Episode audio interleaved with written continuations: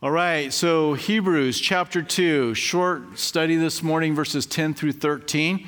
Still following up thematically on this idea that um, the writer's been addressing, where they're like, well, you know, Jesus is great, but, you know, he delivered the message of the new covenant, but the message of the old covenant was delivered by these amazing angelic beings, and they didn't have the limitation of human flesh and all of this. So the writer is talking about all of the glories and the benefits and the necessities of Jesus taking on human flesh. So, much like we studied last week, we're just going to go into a different aspect of that same argument. We begin reading there in verse 10. It says, For it was fitting for him for whom are all things, and by whom are all things, and bringing many sons to glory, to make the captain of their salvation perfect through sufferings. So, the title of the study is The Necessity of Suffering. And we're going to look at this as the necessity of Jesus suffering, but then we're going to walk into this application of how we suffer and how the Lord wants to use that. So, that's kind of the target of our, our study this morning. We begin here by reading that it's the Father who created all things and for whom all things are created. So, created by Him and for Him. God the Father is the one that's spoken of as being the creator here. And this should not give us any trouble that we've read er- earlier that Jesus um, holds all things together by the word of his power, or in uh, Colossians where it talks about he is a creator of all things. Wait a minute, it's Jesus? And now here we're reading about the Father. Well, in Genesis, you can read about the Spirit being a part of creation.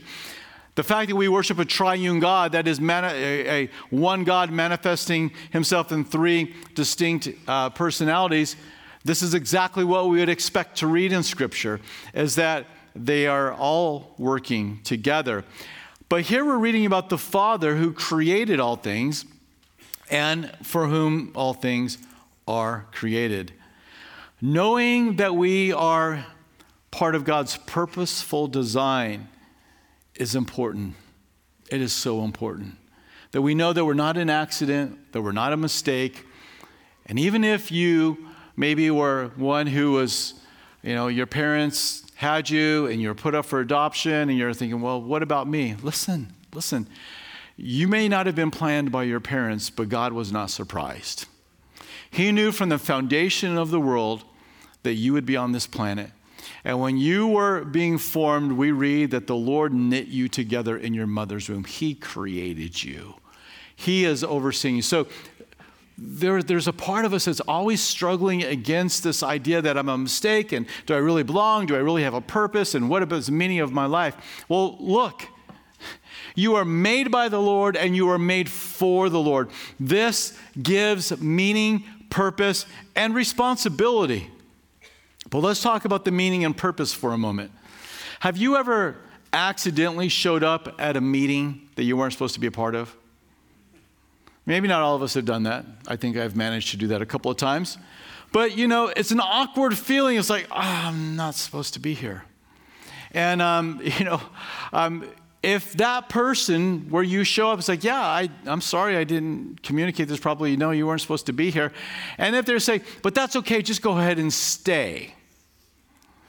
You, you're going to feel awkward the entire time. I'm going to I'm going to backpedal like 100 miles an hour and get out of that situation. Um, you know, now, not everybody would do that. We all have different personalities. And you're like, well, well, thanks for the invitation. You know, you, you kind of miss the whole idea that you're just there and, um, you know, you really weren't invited. So, well, thanks for the invitation. I will stay. Yes, I'll enjoy myself. And you'll go through that whole evening and you'll be able to enjoy yourself as if you were the number one guest. You got that kind of personality. Praise the Lord for you. We need people like you. I'm not that guy. I would be self conscious the entire time. And then people maybe would come in, oh, I didn't know you were going to be here. Yeah, I guess that's kind of the theme of the party, you know? Didn't know I was supposed to be here.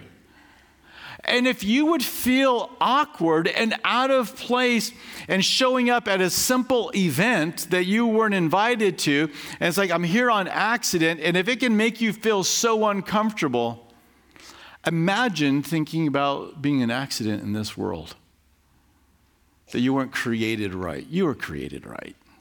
You are the right gender. You are here at the right time in the history of the world. You have a place here. God created you. We don't believe in evolutionary accidents. We believe in a purposeful design by a loving creator God. And he's not surprised at you. He's glad that you're here. He's got a plan for your life. So not only have you been created uh, by Him, you also are created for Him. So not, I mean, it just takes it kind of even a step, you know, deeper in importance. It's not just that you're here. Well, okay, God had a plan for me, but no, you're here for Him. You're here for Him and His purposes.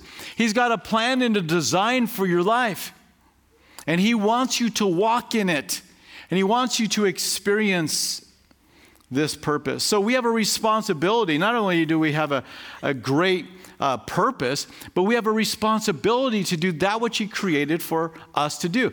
And if you're to ask, well, what is that? Well, you got to discover Jesus Christ is your Lord and Savior first, and that He's created you for meaningful works of service in this lifetime that will impact for all of eternity. And He also has given you, as a believer, a spiritual gift, maybe multiple gifts, to be used within the church to bring edification to the body of Christ. If you doubt me on that, it's 1 Corinthians 12. Go read it on your own. To each one of us is given a spiritual gift, and we are to use that spiritual gift to bring edification to all those people that are around us. You can know that you've been created by God and that you have a purpose. But I'm going to tell you, I'm not going to back off on this, that if you are not engaged in walking out your spiritual gift, you're still going to struggle with this idea of significance and purpose. You're, you can know it in your head, but it's the walking it out, it's the living it out that just there's so much delight that comes from being used by God and a spiritual endeavor and a spiritual work that He has intended. And so I, am just going to be so bold. If you are not serving the Lord and walking in your spiritual gift within the body of Christ, get to work. Oh, this is what I want you to do. I want you to overwhelm the staff this week. I want you to, if you're not serving, I want you to put your name in there, and we're just going to put you where the greatest need is to get, get the work done. And say, well, what if that's not my spiritual gift? If you're not serving, don't worry about it. You can, you, can, you can start serving the Lord and you can find that place to get plugged in where it, it lines up with your spiritual gift right away. But Paul told Titus to teach his people to meet the urgent need. So start serving. Use your, your, your, your time on this planet to be invested in the body of Christ, and you will be discipled and you will come to learn what your place is in the body of Christ. But if you are just holding out and you're waiting, and well, I got to know, I got to have the perfect opportunity to serve the Lord, and you've been waiting for a year, you've been waiting too long. There are needs, there's opportunities. We're not in crisis mode. But you've been created by Him and for Him, and there's nothing that's more exciting than being used by the Lord witnessing and sharing the gospel into a lost world. You know, this past, uh, so last Sunday was my first Sunday back. And um, right after third service, believe it or not, I got on a plane and I traveled to Indiana and I taught at a conference up there. And then came back um, right away on Wednesday morning, uh, Wednesday afternoon, and then taught uh, Wednesday night. So it was kind of a, a, whirlwind of a trip. And it was a great conference. But you want to know the most exciting thing was? I was at the Charlotte airport, and um, uh, had, didn't have time to eat before I got on the plane. And so um, I needed to stop at a restaurant. I had a little bit of layover, went over, sat down. And um, in a sitting, you know, by these, you know, handful of people, and I'm getting conversation, got to share the gospel with this guy that doesn't know the Lord, and he's a, you know, he's a mechanical engineer living in a different country that gave up his profession because he likes to drink and party and became a bartender. By the way, this is what he said. He says, You know, in this thick Scottish accent, he goes, You, you know, you and me are kind of the same. I go, How is that? And, um, and he says, He goes, You're talking to people, he goes, The people you talk to on Sunday morning, I talk to on Saturday night at the bar. and I said, Well, I hope you're not exactly right, but I'm afraid that maybe you are. And we had a great time to share. I, you know, that was a highlight of my trip. I could have got on the plane and just come straight back home because it was so awesome to be used by the Lord. And whatever it is that you engage in and get to share the gospel with or, or serve, you, many of you sisters served this past weekend, and you're able to, to help people, this is what we need to be doing. So you're created by Him and you're created for Him. And I, I, hope you see that. You know, as we talk about purpose and meaning, I know that there would be some in here with it that are looking at maybe even contemplating taking your life because you feel like you are so meaningless on this planet. You lack such purpose. And I just want to tell you that God loves you, created you, and you have a purpose. And, and you need to get those thoughts out of your mind and you need to engage in what the truth of God's word says about you and who you are and serving Him. And if you are struggling and feeling that way, then you, you know, reach out to us. Let us know. There's, there's pastors on staff that would love to meet with you, or sisters, you know, in the Lord that would love to walk with you through this and help you understand your purpose and your meaning. We keep on moving there in verse 10. We're going to look at being here for a little bit. It says, So we are created by him and for him. But it says that it was fitting for him to make, I'm going to skip that phrase we just looked at, to make the captain of their salvation perfect through suffering. So we're talking about Jesus. So the Father made the Son. It was a fitting thing that he did to make Jesus the captain of our salvation. The word captain here archegos is the idea of a trailblazer, someone that goes ahead. So, in my uh, mind's eye, as I think of a trailblazer, um, just physically speaking, I think of somebody that's just hacking their way through a jungle and making a path that everybody walks behind can see and walk through.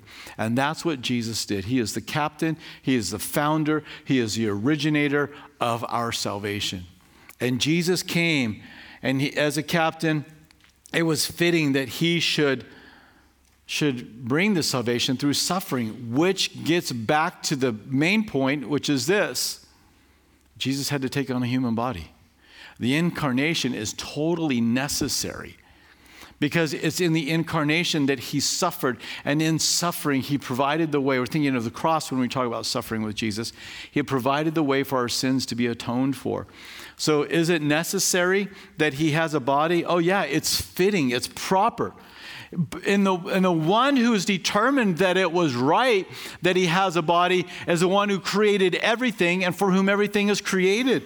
So you may stand back and say, Well, I don't think the incarnation is you know, a, a necessary thing. Well, you judge yourself by disagreeing with the one who's made everything.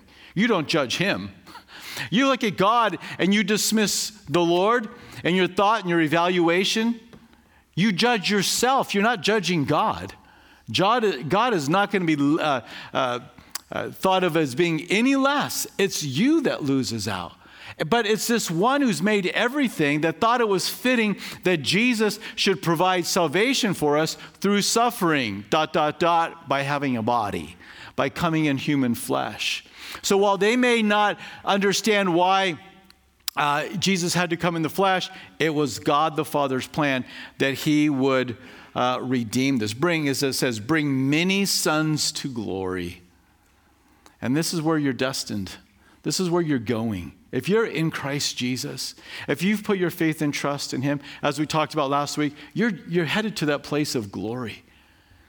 And what a joy it's going to be when we arrive in that place. So it is fitting that Jesus suffered. Now, what we read there, kind of towards the end of verse 10, it's that this one word that kind of gives us a little bit of trouble. It says, to make the captain of their salvation perfect. To make him perfect? Isn't he already perfect? Isn't the pre incarnate Christ, the Logos, isn't he already perfect, the second person of the Godhead? And the answer is he absolutely is. But he was going to take on the role as not just creator and sovereign God, but he was going to take on the role of redeemer.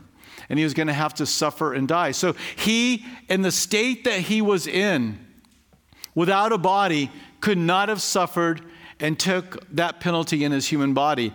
So, in order to be made complete, or you could say you even use the word adequate, he had to take on that human flesh. So, it's not that there was a deficiency in his moral character, it's not that there was a deficiency in any aspect of his divinity, it's that he was not a man.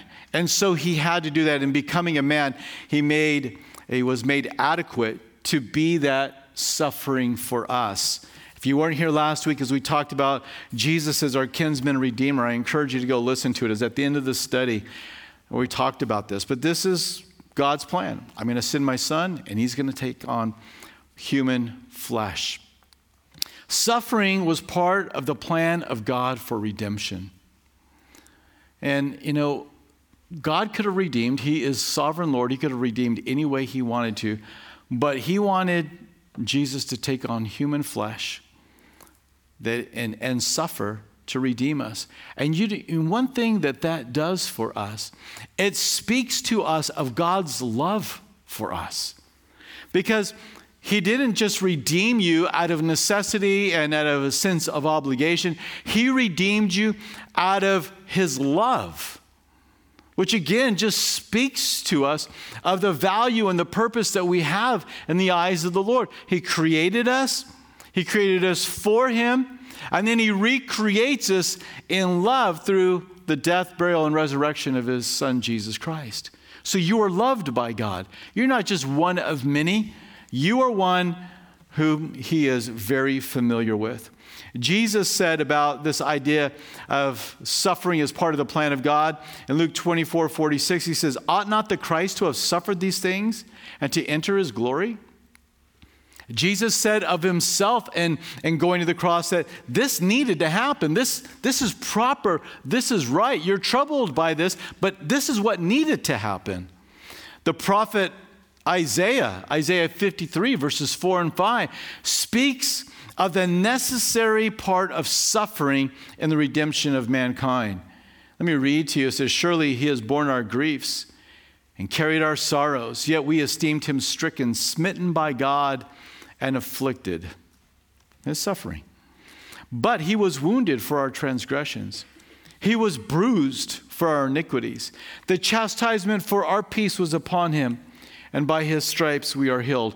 And all of these are allusions to the things that he experienced in his physical body his body being bruised, blindfolded, and being punched by the Roman guard, saying, Prophesy, who is it that punched you?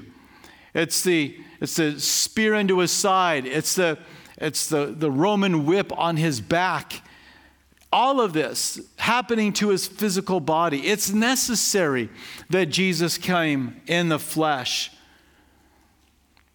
And so, yes, this is why the incarnation is, is uh, in place. Now, we're talking about Jesus as being the sufferer, the one who has gone before us. But he's gone before us as a pilgrim, he's gone before us as a, as a trailblazer, we said. So if you're going to be a trailblazer, the idea behind that is others are going to come behind you, right? So he blazed a trail in salvation, right? He suffered, died on the cross, and rose from the dead. So he, he, he blazed that trail of, of dying and rising from the dead. And in faith, we die with him and we rise with him. But there is another aspect outside of the salvation of our soul where Jesus is a trailblazer in suffering as well. And that's just in general life. Jesus is a forerunner. He is an example of how to walk through trials. 1 Peter 2 19 through 21, and, and this comes from the New Living Translation.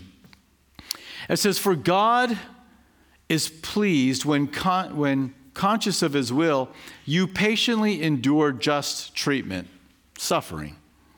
Of course, you get no credit for being patient if you are beaten for doing wrong. But if you suffer for doing good and endure it patiently, God is pleased with you.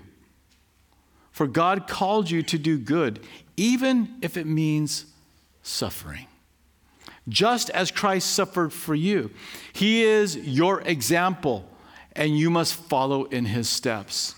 So, not for salvation, but just in life as we seek to follow the Lord, we're going to encounter difficulty and hardship. And the Lord has given us His Son as a captain, as a pilgrim, as a, a forerunner in suffering of how we should live. So I want to look at a couple of different, I think, uh, five or six points here under the idea of suffering as a believer, of how we should suffer. And some of them are going to come directly from the life of Jesus because he is our example. Some of these are going to come through direct uh, instruction to us as believers. The first one is that suffering provides an opportunity to submit to the will of God. And Jesus is our example here, isn't he? In Matthew 26, verses 38 and 39, Jesus is in the garden awaiting uh, to be arrested and go to uh, Calvary and be put to death. And we read him praying, he says, My soul is exceedingly sorrowful, even to death. Stay here and watch with me, he says to his disciples. He went a little farther and fell on his face and prayed, saying, O oh, my Father, if it is possible, let this cup pass from me, this cup of suffering. Nevertheless, not as I will, but as you will. We often run from hardship. The, the, the natural inclination is not to go through difficulty. And even the Son says, if there's a way to redeem mankind other than me suffering and drinking this cup, then may that happen and may this suffering pass. But ultimately, Father, I want to do and will do whatever you want me to do. And this becomes our example that in suffering we submit ourselves to the Lord.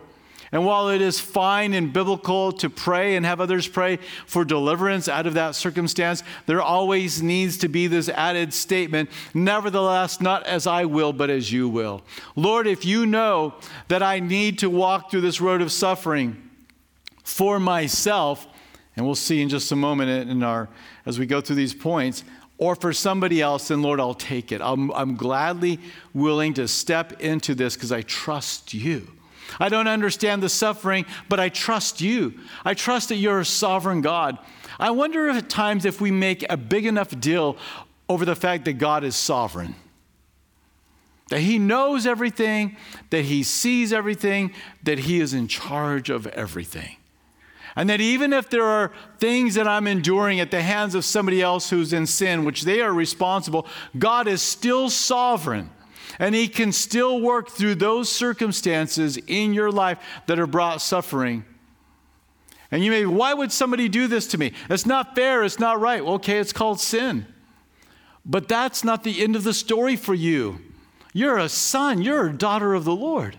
And so the story and the outcome is much different because we know that God is able to work through those circumstances. Think about it. Did Jesus deserve to go to the cross?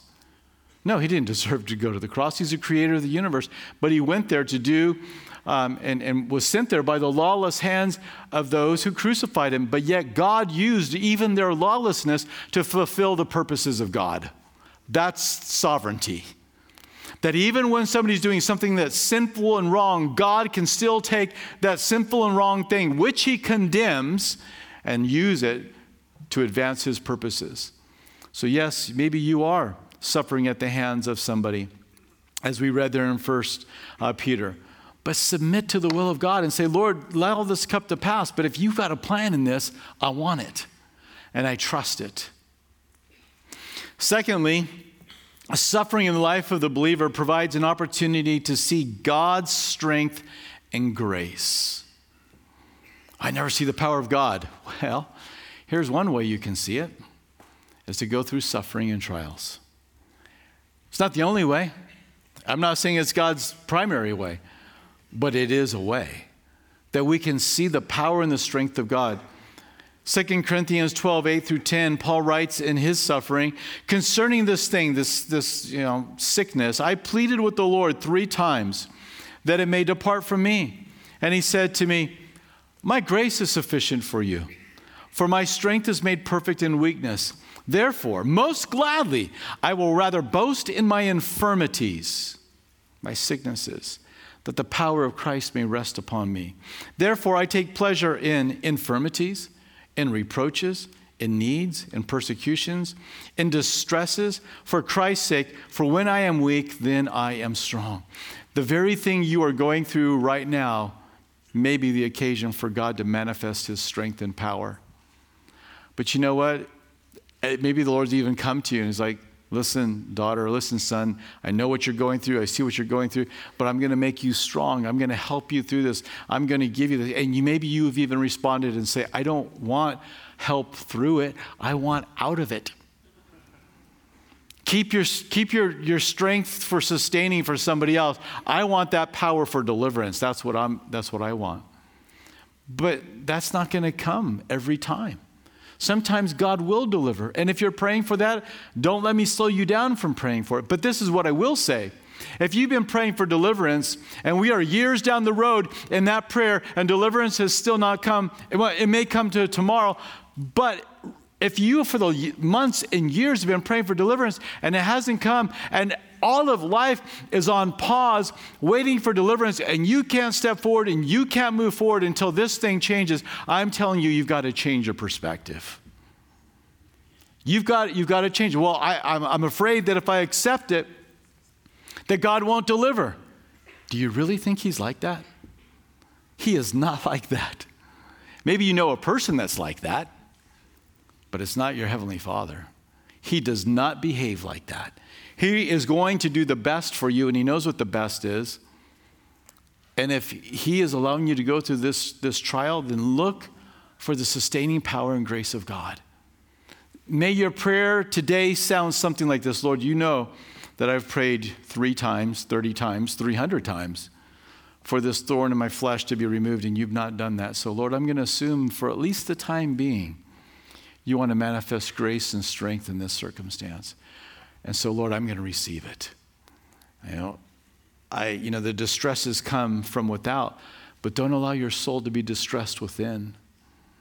And if you're distressed looking for deliverance and it has not come, then you need to refocus your attention on strength to get through what you're going through. Yeah, but I don't want to. Yeah, but that doesn't change circumstances, does it? if what we wanted changed the circumstances, we would never have anything we don't like because we would always have, we'd want it, and if we had the ability to choose the right thing. But what if the Lord knows?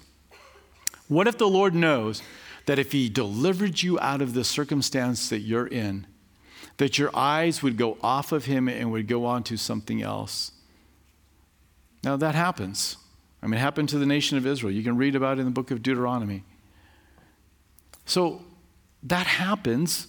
So, what if the Lord was like, no, I'm going to keep this difficulty, this, this distress, this persecution, this infirmity, or even as he says there in uh, 2 Corinthians, these needs in your life because it makes you dependent on me.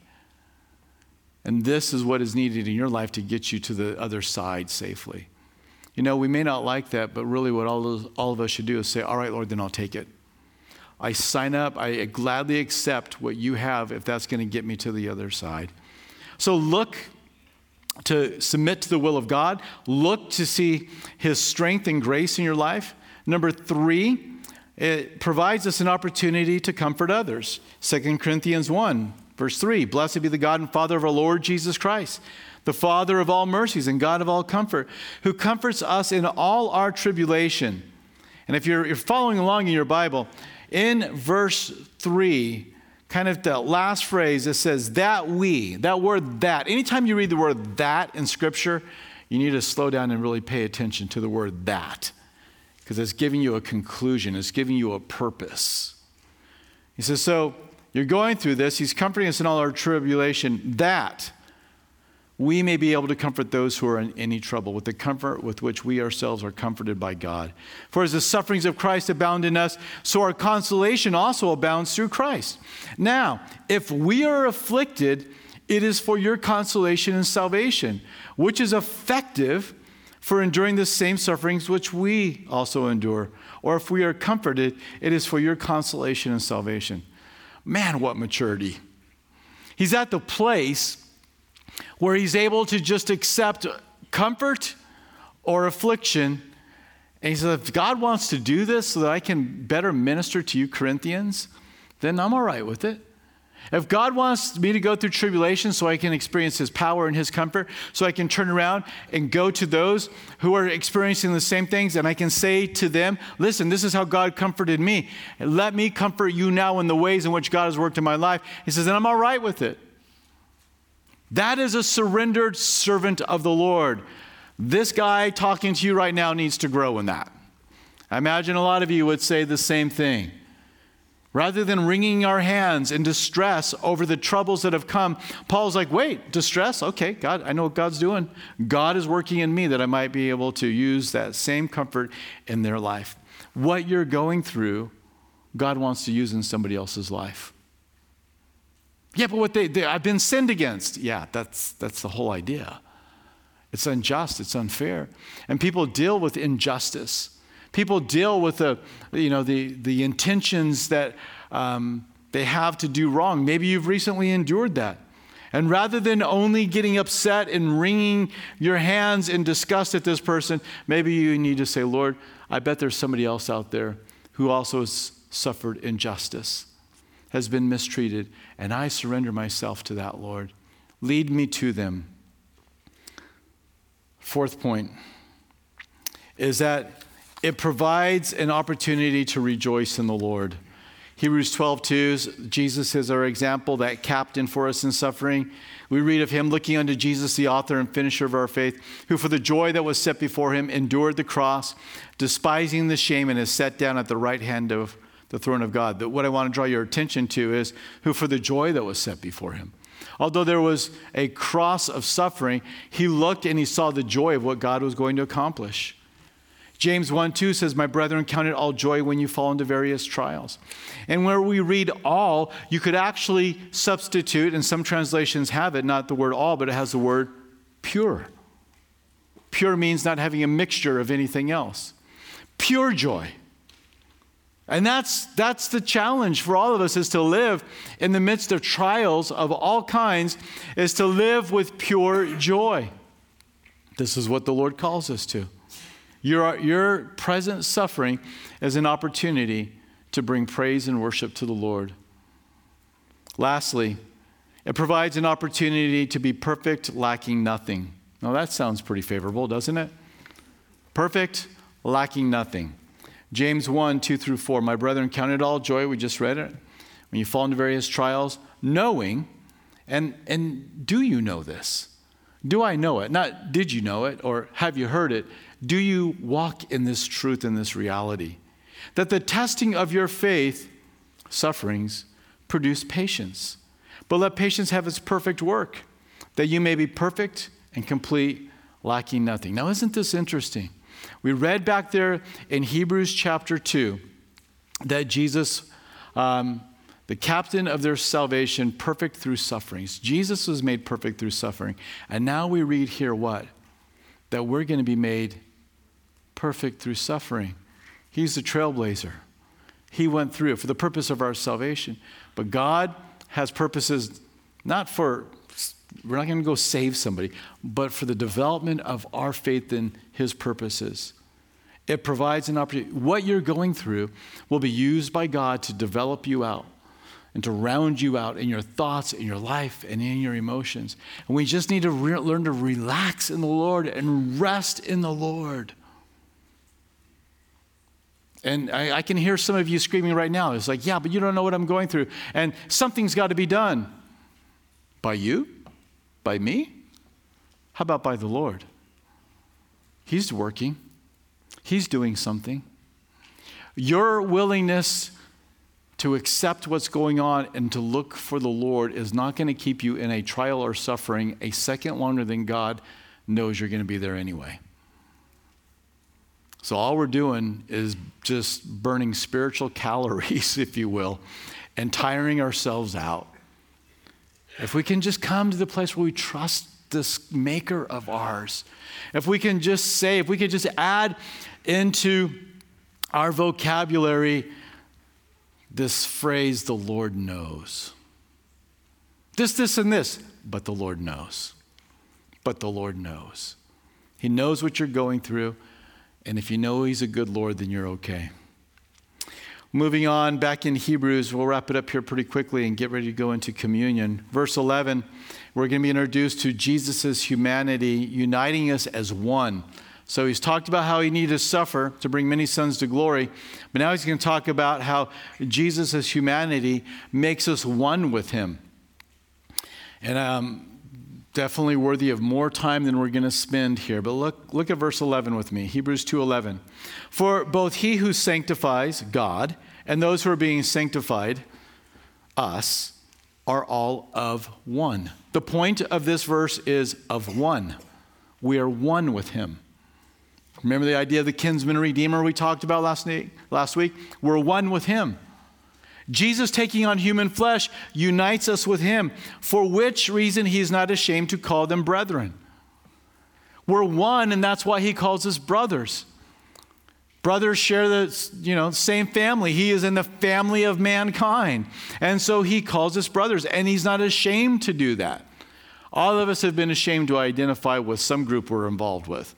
It could be the church at large when people air and it becomes public news. It could be with the way maybe your family's behaved. It could be with the person, you know, that I don't know. You can figure it out.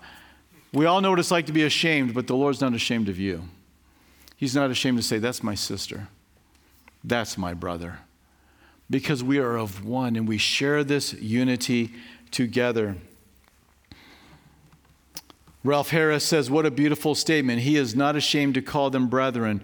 Christ had many reasons to be ashamed of the race to which he belonged. And yet, he is one with us. Even his prayer speaks of this, his high priestly prayer in John 17. He says, as he prays to the Father, that they all, us, believers, may be one as you, Father, are in me and I in you. So he prays for our unity, but doesn't stop there. That they also may be one in us, that the world may believe that you sent me. He prays that we would share a unity with him that the Son and the Father, he has brought us into this. And so, what the writer of Hebrews is saying is, because of the incarnation, because he's taken on humanity. And to back up this point, he quotes from three Old Testament passages, and you see them there in verse 12 is the first one. I will declare your name to my brethren. That's the emphasis there. In the midst of the assembly, I will sing praise to you. So this is from Psalm 22 22, clearly a messianic psalm. And here he is spoken of as being a brother to us. I will declare your name to my brethren. So even in the Old Testament, it talked about him becoming a brother. How does he become a brother? Through the incarnation. Um, and then we read again another quote, Psalm, uh, Isaiah 8, verse 17. He says, And again, I will put my trust in him. The point here is Isaiah had to put trust in the Lord. And so the Lord is going to have to put trust in him. Like man must put trust in the Lord, so the Son in the incarnation had to put trust in the Father like us, that unity theme. And then lastly, um, that last quote at the end of verse 13, he says, Here am I and the children whom God has given to me. Again, quoting from Isaiah. And the emphasis there is the word children. So if you're looking at these quotes, um, it would be the, the key word in each of them in verse 12 would be declare uh, or not declare, would be brethren. Then in verse 13 is um, trust. He had to trust. And then again, children. The idea, he calls us his children and, um, and being a part of the family. And again, the idea of sharing the same family. So the author's point is pretty simple. The Old Testament scriptures demand that he would take on human flesh, that he could be our brother, that he could learn to trust like the prophet said he would trust, that he would be able to call us children to be of the same family. So, although they may wonder at the limitations of taking on human flesh versus angels who had delivered the old covenant, he says, Listen, this is necessary for your salvation. It's fitting that he became like this. And the Old Testament prophets spoke.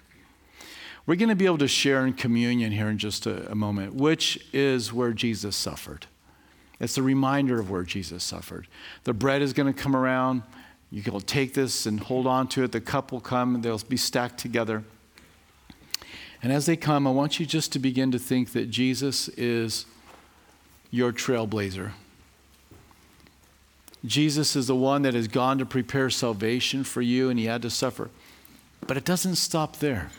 He continues to be an example for us in our present moment. I mean, you look around here, there's hundreds of people in here. You know there are people that are going through like the trial of their life right now. But give enough time, we all are going to find ourselves there. What do we do? Well, the Word of God tells us. It tells us how to suffer. We look to the one that's cleared the path. And we walk like that. Oh, you can remain in distress and you can work yourself up into a froth trying to get out of the, the difficulty, but the Lord would just say, Trust in me, rest in me, rejoice in me, submit to my will. Let me use you. These are the words of the Lord to you. So, as the elements come around which remind us of how Jesus suffered and died on the cross, be thankful and rejoice in that but also allow that secondary application of how to go through suffering. And if you're not in the place, if you're not handling it the way you're supposed to, then repent. Tell the Lord you're not. And say, I want to be used. I want you to accomplish your will in these circumstances. Maybe you need to tell the Lord you're sorry. Maybe you are so mad at Jesus today. You're just so mad at him that he's letting you go through these things. Listen, you are called to this. You are called to follow the Lord. And you will find a fullness, a perfection, and a completeness if you will surrender to the Lord this morning. And you'll stop kicking and screaming in his lap. Rest in the Lord. So, as these elements come around, if you're a follower of Jesus Christ, take them and we'll share together. And um, so let's pray and prepare our hearts. Father, thank you for your word. Thank you for your truth. It gives us an example, it gives us an understanding of who you are and what you've done. And Lord, we see it here today in these scriptures we've read is that, Lord, in everything our life is like yours. Even in ways we wouldn't think to say or speak that you were made perfect as a captain of our salvation through suffering, even as we will be made perfect in your suffering and then in our own trials, Lord. We are like you in this world. And Lord, what a privilege it is to be like you. Give us the grace, give us the strength we need to go through these circumstances. Maybe you've even contemplated before you had walked in this morning of like, I'm done with Jesus because of all these things. This thing doesn't work. Hey, what do you mean by work? Mean save you? Provide an example for you? It works. And He is working. You got to rest in Him, though.